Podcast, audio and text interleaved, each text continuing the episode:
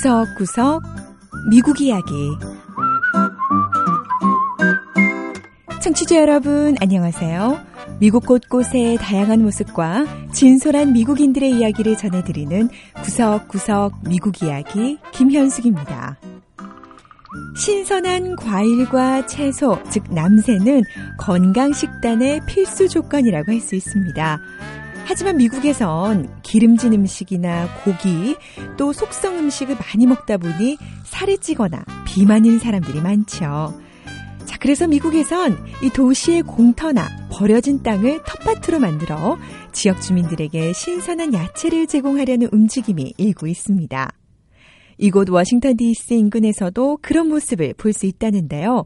특히 청소년들이 직접 채소를 길러보고 또 재배한 것들로 요리도 할 수 있는 기회를 제공하고 있다고 합니다. 자, 저와 함께 메릴랜드주 블라든스버그로 가서 도시 농장을 만나보시죠. 첫 번째 이야기. 도심에 등장한 친환경 농장, 에코시티팜. So today we're having special dishes and 자, 오늘은 각자 자신만의 특별한 요리를 만들어 보도록 할 거예요. 요리에 한 사람도 빠지면 안 돼요. 알았죠? 우두, 너는 뭘 한번 만들어 볼래? Um, I'm making a uh, couscous with bakbuka. Bakbuka is just basically. 저는 uh, 아프리카 음식인 쿠스쿠스를 만들어 보고 싶어요. 쿠스쿠스는 고기랑 채소가 들어간 전골 같은 음식인데요. 학생들과 요리 선생님이 식탁에 둘러앉아 점심 식단을 짜고 있습니다. 여기 모인 학생들은 여름방학 동안 건강식을 만드는 법에 대해 배웠는데요. 자, 오늘은 직접 실력 발휘를 해보는 날이지요. 이곳은 바로 에코시티 팜, 친환경 도시 농장으로 자동차 정비소와 상점들, 속성 음식 가게들이 즐비한 마을에 들어서 있는 사막의 오아시스 같은 곳입니다. 에코시티 팜의 설립자인 마가렛 모건 허바드 씨는 사회 활동가이기도 하죠. 허바드 씨는 소득이 낮은 지역인 블레든스버그 주민들은 건강상 문제가 참 많은데 부족한 채소 섭취를 원인으로 보고 있습니다. What's critical is that 70% of the people in 이 the 지역 towns 주민의 in these towns and 70%가 과체중이거나 비만 또는 잘못된 식습관에서 비롯된 질병을 갖고 있습니다. 이유는 신선한 식품을 충분히 섭취하지 못하고 있기 때문이에요. 10대 청소년들은 요리도 하지만 한 아파트 공터에 텃밭을 만들어 직접 채소와 과일을 기르기도 합니다. Oh man, oh wow. I can eat on this all uh, rest of the summer. 블라든스버그의 월터 제임스 시장은 이 농사를 배우고 있는 아이들을 격려하기 위해 직접 텃밭을 찾았네요. 제임스 시장은 이렇게 지역에 텃밭이 많아지는 게 시에서 추진하고 있는 건강 증진 계획에도 도움이 된다고 말합니다.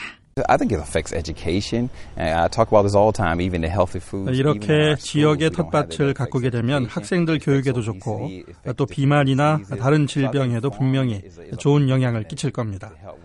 이런 텃밭 농사야말로 건강한 생활 방식을 돕는 좋은 방법이 된다고 생각합니다. 타메카 바버 게스킨 씨는 바로 이 아파트에 살고 있는데요. 아들이 집 앞 텃밭에서 일하면서 온 가족이 혜택을 보고 있다고 말합니다. I like junk food. I like quick meals. 사실 저는 속성 음식을 좋아해요. 몸에 안 좋은 불량식품도 자주 먹고요. 그런데 집 앞에 텃밭이 생기고 아들이 거기서 농사 짓는 걸 배우더니 저의 식습관을 바꿔주려고 노력하는 거예요. 저는 물론 좋죠. 온 가족이 건강하면 좋겠으니까요.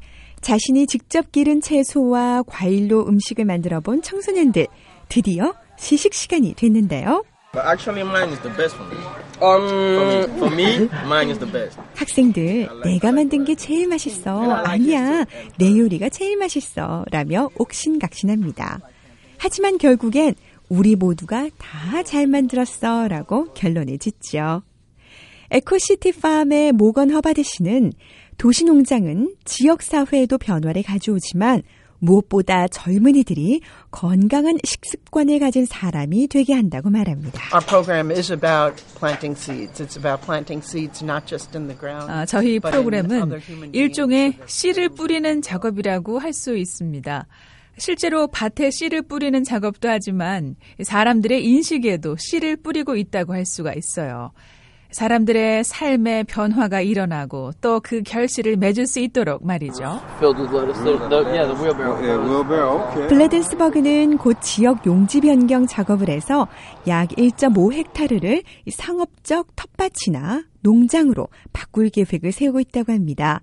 자, 그렇게 되면 신선한 채소와 과일을 더 많은 지역 주민들이 맛보게 되고 또 결국엔 마을 전체가 건강하게 탈바꿈하게 되겠죠? 에코시티 농장의 씨앗이 이 마을에서 결실을 맺을 그날을 기대해 봅니다. 두 번째 이야기. 미국에 부는 야구의 복고바람. 근대식 야구. 길고 무더운 여름. 북미 지역 사람들은 바로 이것에 푹 빠져 더위를 잊고 짜릿한 즐거움을 맛봅니다. 바로 야구인데요. 물론 프로야구 리그를 통해 전문 선수들의 경기를 구경할 수도 있지만 미국 대도시들에서부터 작은 시골 동네까지 미국 곳곳에선 사람들이 운동장으로 나와 직접 야구를 즐기기도 하지요. 자, 그런데 최근엔 현대인들이 즐기는 야구 외에 몇백 년 전의 초기 야구, 즉 근대식 야구를 즐기는 사람들도 있다고 하는데요. 자, 저와 함께 미 남동부 테네시주 내슈빌로 가서 이 근대식 야구를 확인해 보시죠.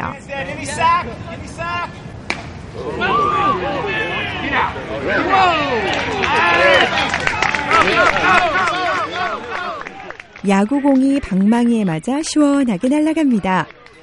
자, 그런데 이 야구 경기 모습 늘 보아오던 야구와는 뭔가 좀 달라 보이는데요. 경기 방식도 선수들 모습도 오가는 대화도 독특합니다. 네, 이 경기는 바로 빈티지 베이스볼, 근대식 야구 경기지요. 야구의 초창기 형태라고 할 수 있는 근대식 야구는 1864년 미국 스포츠를 장악했습니다. 하지만 시간이 흐르면서 야구는 변화돼 갔고 근대식 야구 경기는 더 이상 찾아보기 힘들게 됐는데요. 자, 하지만 최근 들어 미국 곳곳에서 이 근대식 야구 경기가 부활하기 시작했고 미 50개 주 가운데 약 절반 가량에서 근대식 야구팀을 찾아볼 수 있게 됐습니다. 특히 미 중서부 지역에서 근대식 야구는 큰 인기를 얻고 있지요. 테네시주 내슈빌을 대표하는 팀 마룬스는 이웃 동네 프랭클린의 페리어스 팀과 경기를 하고 있습니다. 이들은 테네시주에 존재하는 유일한 두 개의 근대식 야구팀인데요. 자, 이 두 팀은 테네시주 근대식 야구 연맹을 결성하기도 했죠. 야구가 펼쳐지는 운동장 근처에선 1800년대 음악이 흥을 돋우고 있습니다. 근대식 야구 경기는 보는 사람들로 하여금 좀 더 친절하고 신사적이었던 과거의 미국을 떠올리게 한다는데요. 근대식 야구 연맹의 부회장 트래퍼 헬스킨 씨의 말을 들어볼까요? We don't taunt. There's no arguing the, the calls with the umpire. 우린 경기를 하면서 절대 상대 팀에게 야유를 보내지 않습니다. 심판의 판정에 시비를 하지도 않고요. 그러니까 현대 야구보다 좀 더 신사적인 경기라고 하겠습니다. 또 경기의 질이나 멋스러움에 있어서도 차이가 나는데요. 스포츠 경기의 초창기 모습에서 볼 수 있는 그런 특징이라고 하겠습니다. 근대식 야구가 현대 야구와 다른 점이 또 한 가지 있다면 상업적이지 않다는 건데요. 근대식 야구는 누구나 와서 공짜로 구경할 수 있습니다. 대신 선수들이 회비를 내서 운영을 하고 있죠. 헤스킨 씨는 근대식 야구팀들은 정통을 계승하기 위해 부쩍 노력한다고 말합니다. We 우린 또 경기를 할 때 글러브를 끼지 않습니다. 경기복도 옛날 1800년대 복식이고요. 또 경기 방식에 있어서도 몇 가지 작은 차이점들이 있습니다. 더 흥미로운 점은 경기를 사용할 때 쓰는 용어인데요. 테니시 연맹 위원인 마이클 서먼 씨의 설명을 들어볼까요? You know, you might say well hurled uh, if somebody pitches a, a good pitch. You might say well struck for a good hit. 선수가 공을 잘 던졌을 때 또 잘 쳤을 때 쓰는 용어도 지금 쓰는 표현과 조금 다릅니다. 또 야구 방망이는 버드나무라고 부르고요. 야구공은 사과 또는 알약이라고 부르죠. 자, 그런데 경기를 구경하는 관중들 중에도 1860년대 복식을 하고 온 사람이 있습니다. 마이클 콜 씨는 남북 전쟁 당시에 남북군 복장을 하고 왔네요. 오늘이 두 번째로 보러 온 경기인데요. 보면 볼수록 더 재밌는 것 같습니다. 근대식 야구 경기를 처음 본다는 우나 델리 씨는 경기를 끝까지 보기 위해 운동장 근처에 자리를 잡고 앉았습니다. 이렇게 동네 사람들이 모여서 다 함께 즐거운 시간을 보낼 수 있고 특히 나이에 상관없이 누구나 즐길 수 있다는 점이 참 좋습니다. 테네시 연맹의 해스킨 씨는 바로 이런 차이점들 때문에 영원히 사라질 뻔했던 근대식 야구가 여전히 수백만 명의 사람들에게 사랑을 받고 있다고 말합니다. The speed of the game, the cadence, the choreography of it is just 경기의 속도나 흐름, 안무 등을 볼 때 근대식 야구는 운동 경기로서 완벽에 가까운 경기라고 생각합니다. 테네시주 근대식 야구 연맹은 내년 여름 4개의 팀을 추가할 예정이라고 합니다. 자, 최신의 것 새로운 것만 찾는 현대 사회에서 이렇게 야구는 또 복고의 바람이 불고 있는데요. 전쟁과 미국 전역에서 이 근대식 야구를 볼 수 있는 날이 올 수 있을 것 같습니다. 구석구석 미국 이야기. 오늘 이야기도 재밌으셨나요? 다음 주에는 미국의 또 다른 곳에 찾아가 더욱 새로운 이야기와 함께 여러분 다시 찾아오겠습니다. 지금까지 김현숙이었습니다.